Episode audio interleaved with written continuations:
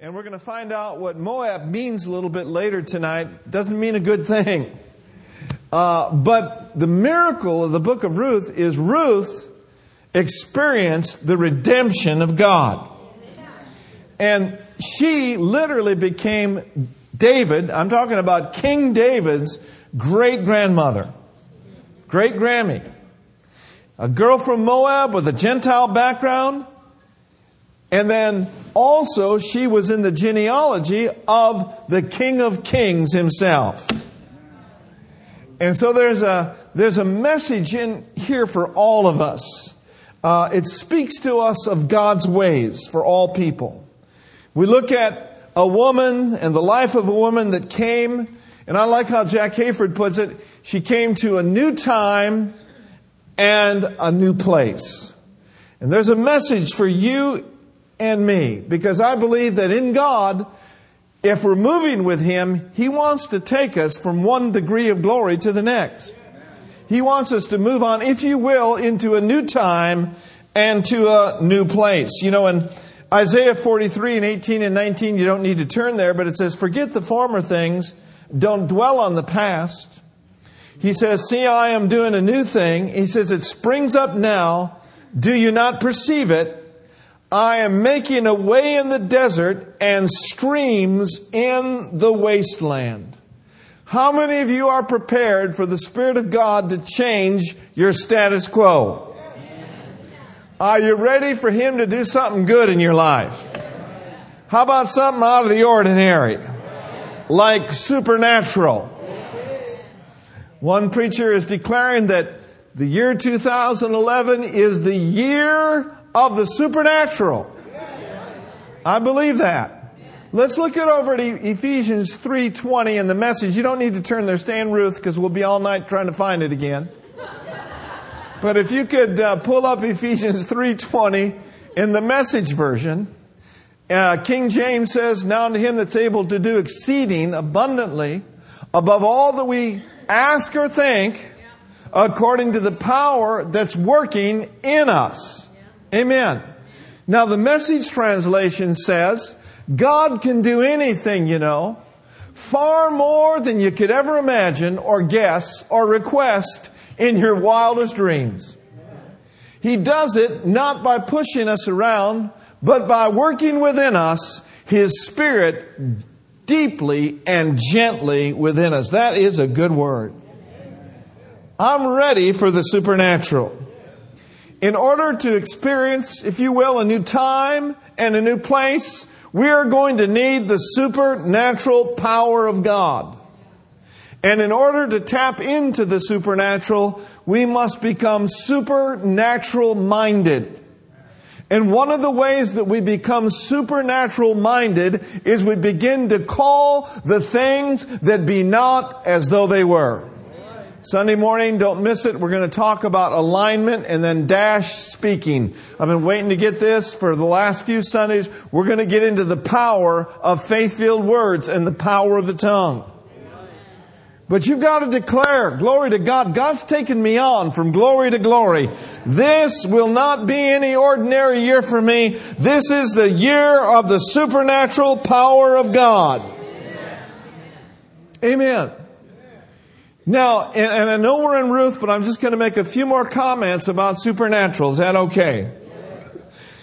Supernatural, according to Webster, means a departure from what is the usual or the norm. Woo, glory to God. A departure from what is the normal. It also means to transcend, to supersede the laws of the natural. When a jet takes off tonight from SFO, gravity would like to keep it down. But there are other laws that will lift that 747 and send it on its way to London, England. One is the law of lift.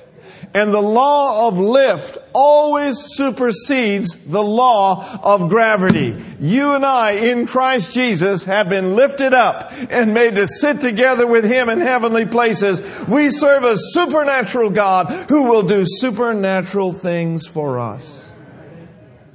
Here's a definition of supernatural that isn't in Webster's, but it's a good one. And that is this.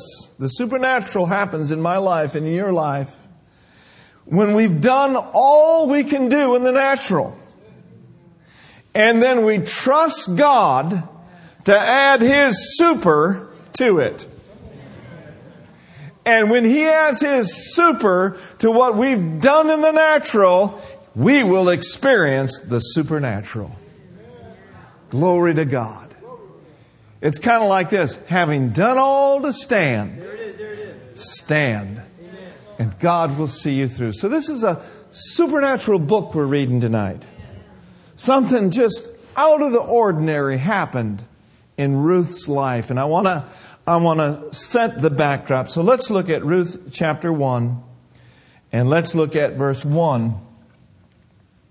And it says, It came to pass in the days when judges ruled that there was a famine in the land, and a certain man of Bethlehem, Judah, went to sojourn in the country of Moab, he and his wife and his two sons. I want you to notice now, this is in the time when the judges ruled.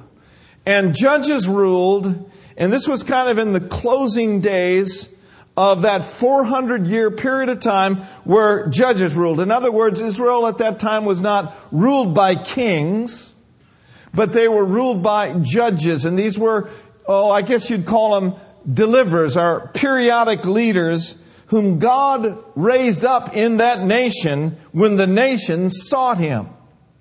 But in this particular period of time, when this book was written, and I think it's about a thousand to twelve hundred years before Christ, this was an extremely dark time in the nation of Israel.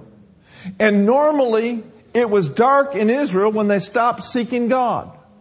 When they went their own way and they began to worship other gods. I guess the best way that we could describe what was happening in Israel at that time is what Judges 17:16 says or 6 says, they became a law unto themselves. And there was a, a, a, a certain man from Bethlehem, Judah. And he went and left Israel because there was a famine in the land but where did he go? He went down to Moab. So understand this, that he leaves a place called Bethlehem, right? And as you remember over the Christmas time, we discovered that Bethlehem literally means the house of bread. So he leaves the house of bread to go find bread. And the reason why that he left is because there was famine in the land, difficult times, some very pressing times. I imagine this gentleman, Elimelech, whose names mean, whose name means God is king, was under a great deal of pressure, and he had his family and wanted to see their needs met, but he headed off to a pagan land. He left the land of promise and stepped back into the wilderness where God had already delivered them from. And he says, I've got an idea. My name is Elimelech. God is my king, but he didn't act like it. He took a step backwards. Listen, friends, when times get tough and when the press is on, it's not a time to get out of church. Or it's not a time to stop seeking God. It's a time to find out what's wrong and make the adjustments and don't run from God, run to God because He is the answer. Amen. Good preaching, Pastor. Amen. So he took his family to Moab. Now, in Psalms 108, verse 9, I want you to look at that in the message again. Stay there in, in Ruth because we don't want to get lost. Psalms 108, and look at verse 9 in the message version. It gives us God's point of view of Moab, his, his, uh, his opinion, if you will, of Moab. In Psalms 108, verse 9, in the message says, Moab is a scrub bucket. He says, I'm mopping the floor with Moab.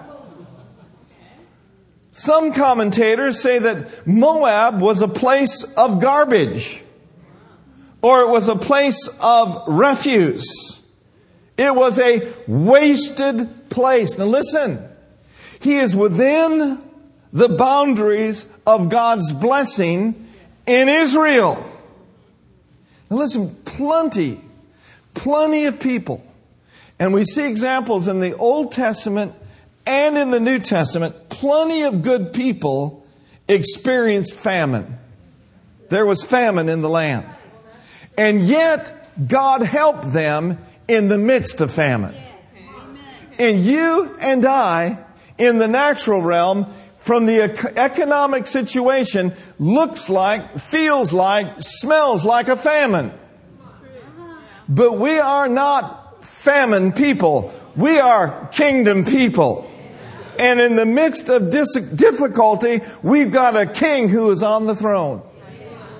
Listen to these famine promises. He said this. In Psalm 33:18 he says, Behold, the eye of the Lord is upon them that fear him, and upon them that hope in his mercy. To do what, God? To deliver them from death and to keep them alive in famine. I submit to you tonight, had he stayed in Israel, he would have lived. Psalm 37, 18 and 19 says, The Lord knows the days of the upright, and their inheritance shall be forever. They shall not be ashamed in the evil time, and in the days of famine they shall be satisfied. They shall be satisfied. Job 5:20 says, "In famine he shall redeem you from death, and in war from the power of the sword." Verse 21 says, Thou shalt hide, be hid from the scourge of the tongue, neither shalt thou be afraid of destruction when it comes. Verse 22, at destruction and at famine, what do you do? At destruction and at famine, thou shalt laugh. You don't feel like laughing, but laughter doeth good. It's medicinal to your soul. It's better to laugh than to cry. And so he says, here's what I want you to do. At destruction and at famine, you can laugh. Why can you laugh? You can rejoice in the Lord your God because you know, as David said, I've been young. I'm getting a little older, but I've never seen the righteous forsaken, nor his seed out begging for bread. Are you tracking with me tonight? So look at verse 2 now It says, And the name of the man was Elimelech, which means God is king. And the name of his wife was Naomi. And the name of his two sons were Mahlon and Chilion or Kilion, Ephratus of Bethlehem, Judah.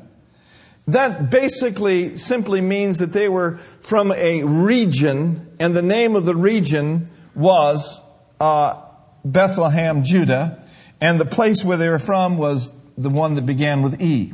anyway. And they came into the country of Moab, and what did they do? They continued there. Now, understand this that Elimelech's purpose in this was to sojourn there. The word sojourn there literally means to stay long enough to get their need met, but to stay with the intention to eventually leave. Okay? Now we know that Elimelech, the next 10 years was a living hell for him. And he never, ever returned to Israel because in verse 3 it says, And Elimelech, Naomi's husband, died, and she was left and her two sons. Now there is a way to man that seems right. Is there not? God's ways do not always align themselves with human logic or rationale. We've discovered on Sunday morning His ways are higher than our ways. His thoughts are higher than our thoughts. Thank God we can tap into them. But the thing that caused Elimelech to leave was hunger. And his hunger led him to the wrong place. Turn with me to Proverbs chapter 14 and verse 2. Proverbs, the 14th chapter, the second verse. Do we not get hungry? Do we get hungry for food? But do we also have other appetites? We have other appetites, do we not? If you're married within the within the boundaries of marriage, we all have sexual appetites. If you're not married, you have sexual appetites, you got to keep it under, bro. Gotta keep it under. Is that right? But there's other, there's other things. People are, are hungry today for acceptance. Um, you know, you look at all of the things out there like Facebook and all of these things like Match.com. I cannot believe the amount of stuff I'm getting on my computer to try to hook me up with somebody single. And I'm thinking, how can this be? I'm a happy married man. I don't need to go to Match.com. But you see, people are hungry. They're hungry for acceptance. They're hungry for, for a lot of different things. But sometimes people's hunger leads them outside of the boundary of God and they start looking for their need to be satisfied in other ways other than in God's way. And we see this happening in Elimelech's life. In Proverbs 14 and in verse 12, it says this Proverbs, the 14th chapter, ready read. It's actually verse 12. I made a mistake, but I recovered myself quickly. Are you ready? Let's read. It says, There is a way which seems right unto a man, but the end thereof are the ways of death. There's a, there's a way that seems right to man, but the ends thereof are the ways of death. For Elimelech, it was actually physical death. For people that are seeking to have their needs met other than God's way, it can be death of another sort. It can be the death of a vision. It can be the death of a marriage. Now look with me over to Proverbs chapter 12 and let's look at verse 15. Proverbs chapter 12 verse 15. So we see that he's under stress. He moves outside the boundaries and it backfired on him. And this can happen to us.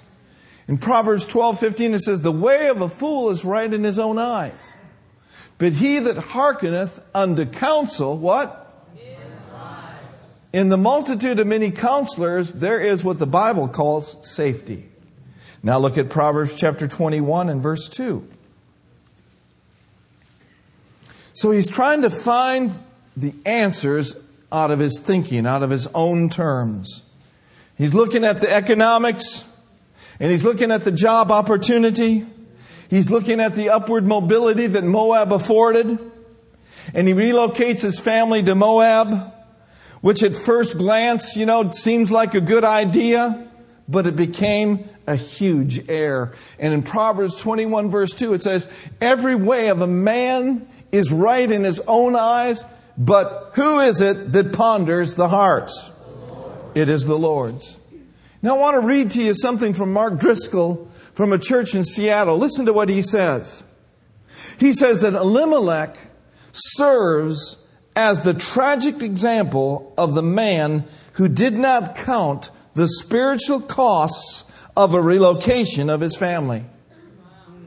He didn't realize or perhaps failed to rightly consider that when a man makes a decision for his home and his family, he is perhaps mortgaging their future, thinking very, very short sightedly. He goes on to say this. What I mean is this. When you men decide where you will live and raise your children, you are deciding who your wife will fellowship with, who you will fellowship with, where you will attend church, and if so, what church? Let's take it further. And if you have children, what examples will be set before them in addition to who will they marry? They will marry the people that you put in front of them. And in deciding to go to Moab, he chose to leave church, leave worship of God, leave prayer, leave fellowship, and leave accountability, and he lost his inheritance. This is serious stuff. Just last Wednesday, we had a lovely young couple attend the church for the very first time. And they had just gotten off a jet, I believe, the night before at 11 p.m. And this young couple is from Tulsa, Oklahoma, and she uh, is actually uh, from a part of Ukraine. Ukraine, a part of Russia. And her mother and her family was able to come to America by virtue of a lottery years ago. And so she moved to Miami and and he's from Baltimore and just a wonderful couple. She's a doctor, he's an administrator and just really neat people. But they have two children. One of the child's name is Noah. The other child's name is Zoe. I mean uh, Zoe. And uh, we got to hear a little bit about their testimony. And uh, they were just holding their children. They were both sound asleep. But they said, we could hardly wait to get to church. And they live in Half Moon Bay. This is a Wednesday night. They attended Pastor Billy Joe Daugherty's church, Victory Christian Center, in Tulsa, Oklahoma. And they were offered these wonderful jobs in the Bay Area, but they said, We're not going to accept this job, and it was a job of promotion, unless we have a church we can go to. That's an awesome example. Yeah, it is. It is. And these are young people. Young, young people. And there they were on a Wednesday night. By the time we were talking to them, it was 9 o'clock California time and 11 p.m. Tulsa time. Both of the kids sound asleep, but the parents with a sparkle in their eye. Hallelujah. Saying, you know, we heard of your church and we were on the website and we heard messages on the podcast. And we listened to the word and we just knew immediately this is our home church. I'm glad that there are people like that in this church.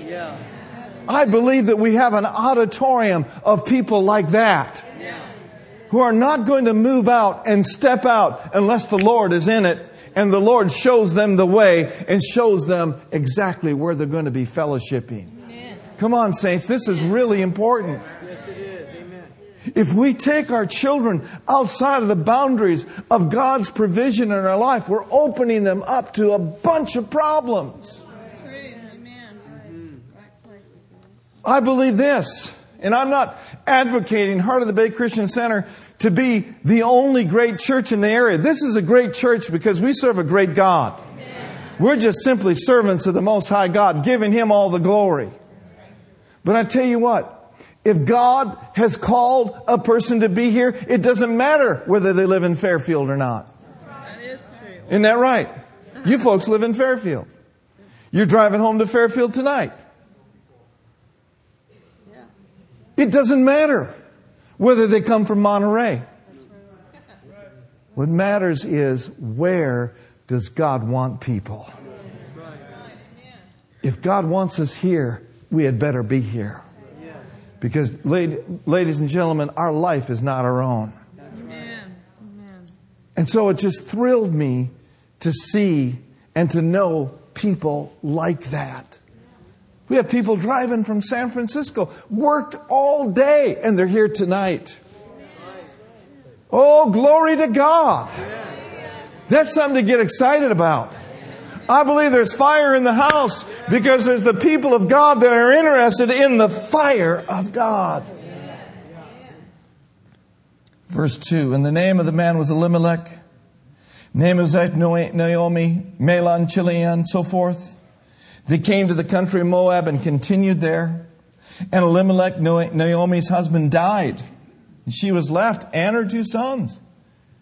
And what did they do? Well, they didn't meet anybody, you know, in the synagogue. They met the Moabitesses. And anyway, they took them wives of the women of Moab. The name of the one was Orpah. That's not Oprah, but Orpah. And the name of the other was Ruth. And they dwelled there how many years? And verse 5 says, And Mahlon and Chilion died also, both of them, and the woman was left of her two sons and her husband. Now, these are names you never want to name your kids. It's kind of Star Trek-ish and it's kind of hip. But when you find out what Mahlon and Chilion means, you don't want nothing to do with it. Mahlon means sick. Chilion means dying. So here's my boys. I'd like you to meet Asian bird flu pandemic. And here is incurable walking pneumonia. But they died. The father and the two sons. They thought that they would find life easier, but they left Naomi to care. He left Naomi to care for Mahlon and Chilion, and eventually they died. And then they took wives that were from the country of Moab. And uh, this was about a, a 10 year period of time. And when you're a widow in that day, in ancient Israel, a widow in that day in Moab was looked upon to be the lowest and the most disadvantaged of all classes. Why? Because there was no one to support you. They had to live on the generosity of strangers. Naomi had no family in Moab, no one else to help her. I'm telling you, this was a desperate situation. They're in desperate straits. But God. But who? I said, but God. Can God make a way in the wilderness? Can God make a way out of Moab and get you back into the house of bread and put bread on your table? Yes, He can, and yes, He will. But before that happened, there was some really powerful changes that took place. I want you to look at uh, verse 6 and 7, and I'll read that. Then she arose with her daughters in law, that she might return from the country of Moab for she had heard in the country of Moab how that the Lord had visited his people in giving them bread. Wherefore she went forth out of the place where she was, and her two daughters in law with her, and they went on the way to return unto where? Unto the land of Judah, or unto the land of praise. You know, the neat thing about Naomi is she was smart. She woke up and she understood they're in the wrong place. And instead of getting bitter toward God and shaking her fist at God and just blaming God for everything, she did an about face. She turned her back onto Moab, and the Bible says they went on their way to Judah. They went back to the, to the place they knew that their help would come from. And I'm not saying there's anybody like that here tonight. But if you've been on the wrong path and on the wrong way and things have gone south, it might just be a good idea to get back to God. I said it's a good idea to get back to God. And you know, the neat thing is she turned.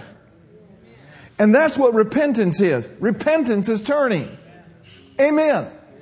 Even though it was her husband who made the decision, she partook of the disaster and the tragedy and she understood instead of getting mad at God, she better get back to God.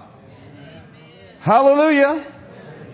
And that's exactly what she did. She, she could have stayed in Moab. She could have stayed there just wishing for things to get better and just wishing things were different.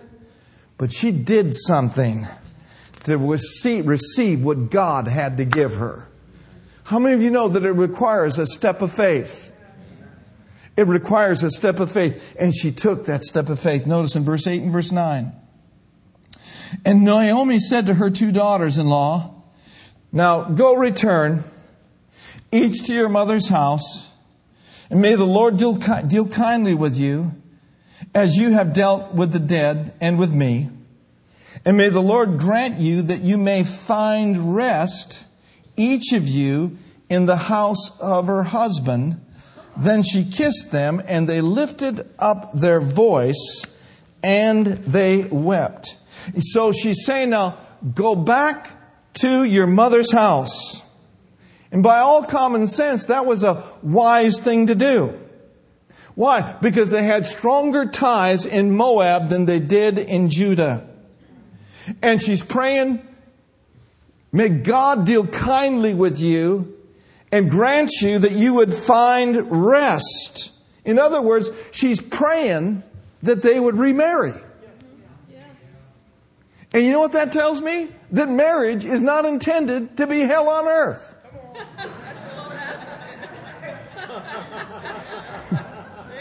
marriage is not intended by God to deepen your piety. Marriage is a blessing.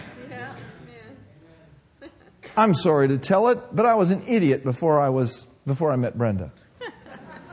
You know my testimony, and even though I was saved, I still had some idiosyncrasies left over. A little bit foolish. A man from the north meets a girl from the south. A man from the Catholic background meets a Pentecostal girl.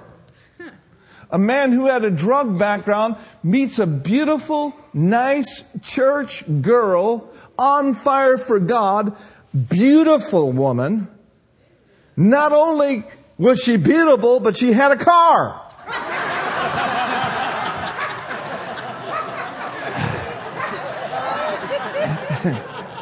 and I didn't have a car.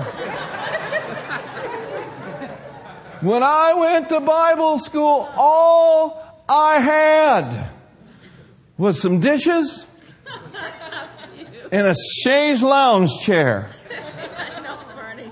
No furniture. I had nothing. Nothing. All I had was a tape recorder, and I'd listened to Kenneth Copeland and Brother Hagin, and, and the people at the apartment thought I was crazy. They said, You know, he doesn't have anything in his house and they said to Brenda, because she moved exactly upstairs from me. I had the lower apartment, she had the upper apartment. And they said, go check on this guy. We think there's something wrong with him. They were right.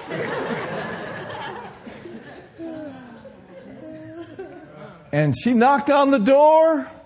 And I opened the door and I felt like Adam. This is now bone of my bone and flesh of my flesh. Come to me, mama. The thing that attracted me mostly to Brenda was her spirit, but also her eyes. And I'm not trying to build her up. No, we haven't had a fight today or anything like that. Beautiful eyes. Eyes are the window to the what? Soul. Eyes are the window to the soul. And my background was as such where I was rebellious and, you know, just, we don't even need to talk about it. You know. All the things that go along with that kind of lifestyle. And we started to get serious and, and, uh, we started to date and, and I was a little nervous because I felt myself slipping toward marriage.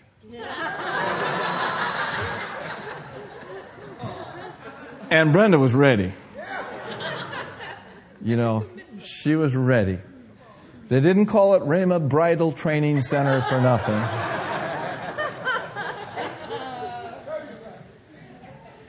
And so, you know, none of her doing, but it was me. You know, I would go back and forth and up and down and, you know, ask her to marry her and, and then kind of back off. And she says, What's wrong with you, boy? I thought maybe she was going to send Ricky and her brothers down and give me a good whipping. And I didn't want that. By the way, going down to the farm for Thanksgiving dinner was quite an experience for a city boy. She had her uncles out there. I mean, you talk about criminal type looking people out there shooting pistols and guns on the farm.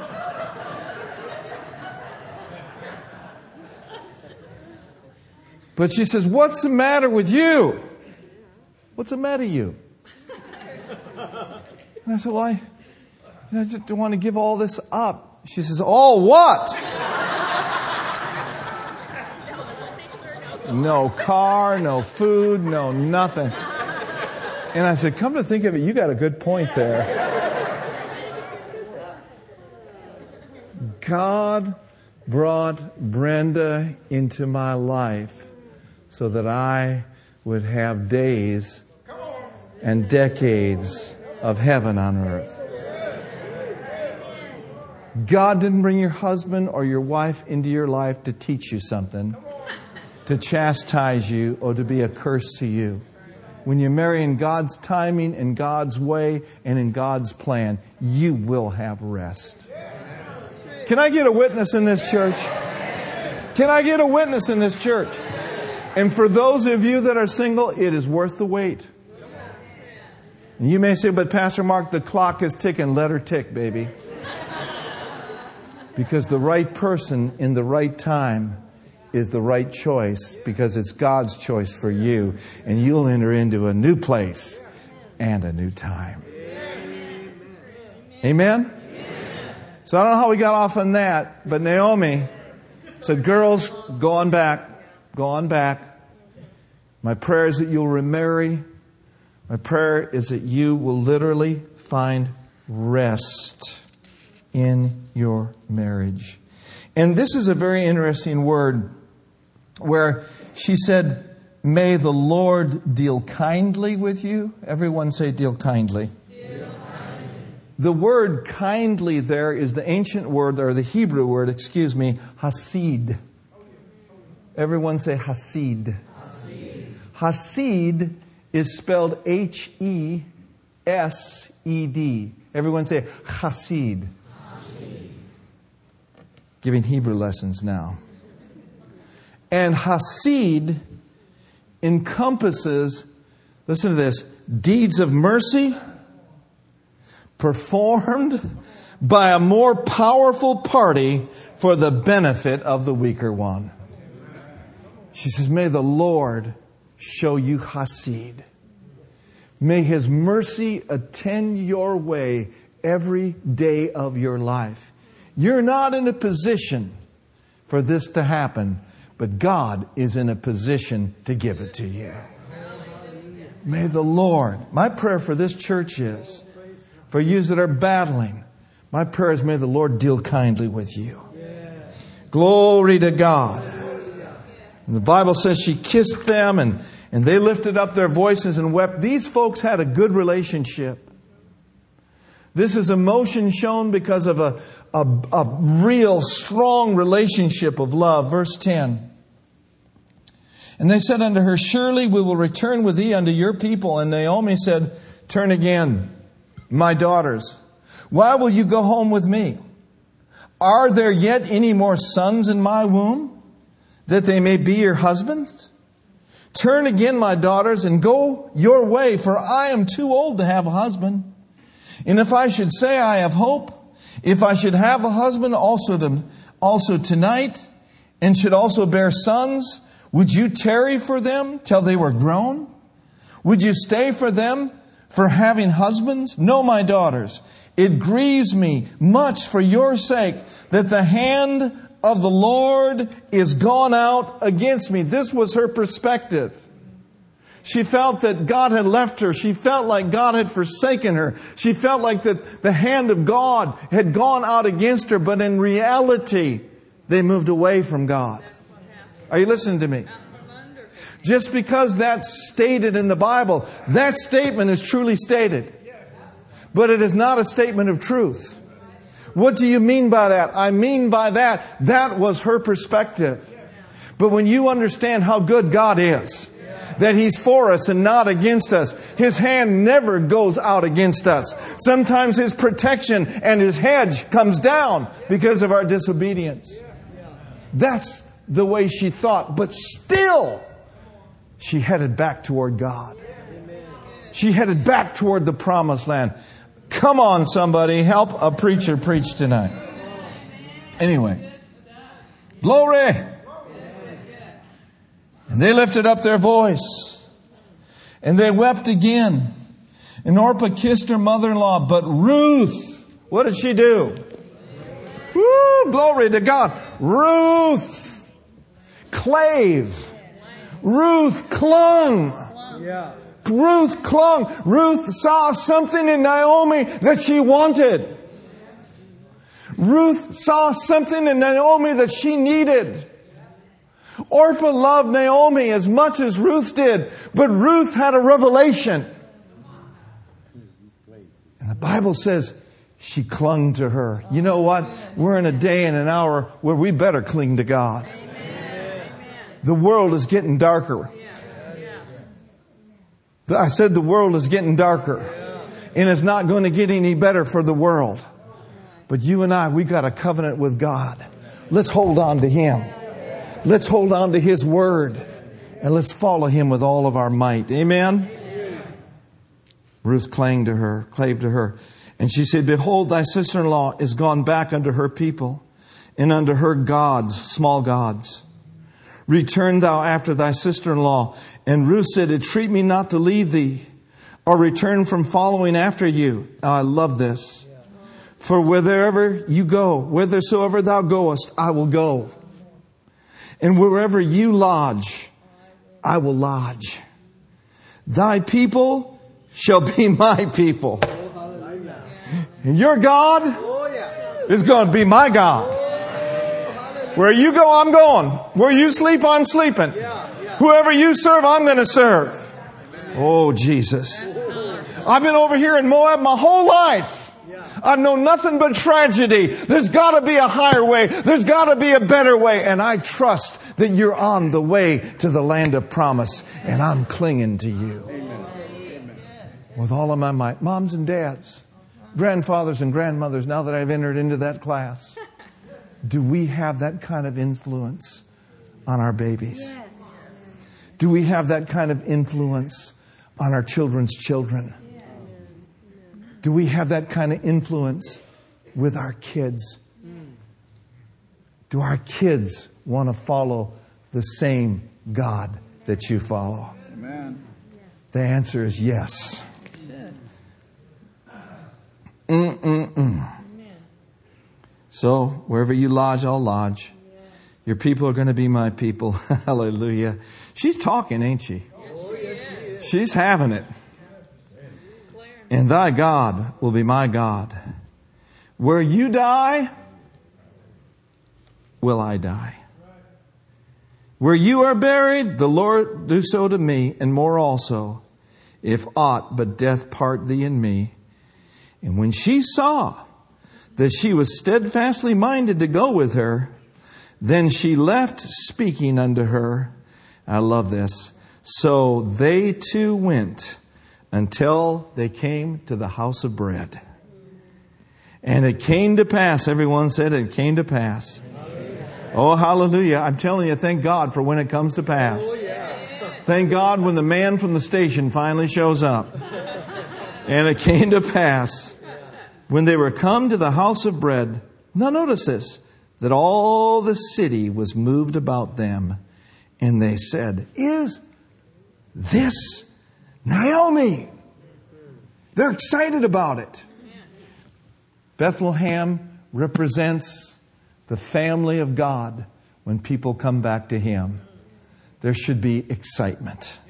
Amen. And she said unto them, Don't call me Naomi, but call me Mara, for the Almighty has dealt very bitterly with me. The word Mara means bitterness. She said, I went out full, and the Lord hath brought me home again empty. Why then call you Naomi, seeing the Lord has testified against me, and the Almighty has afflicted me? So Naomi returned, and Ruth the Moabitess, her daughter-in-law with her, which returned out of the country of Moab. And they, oh hallelujah, there's significance here. And they came to the house of bread, hallelujah, at the beginning of harvest time. Woo, glory to God. They recognized they were in the wrong country. They came back home. They had to get their thinking straightened out, but God said, look, it's harvest time for you. And I'm going to do for you what you cannot do for yourself because I am your kinsman redeemer and I will redeem you and restore to you everything that the devil has stolen. Stand up, everybody. There's a message in there for us. Oh, let's lift our voice and thank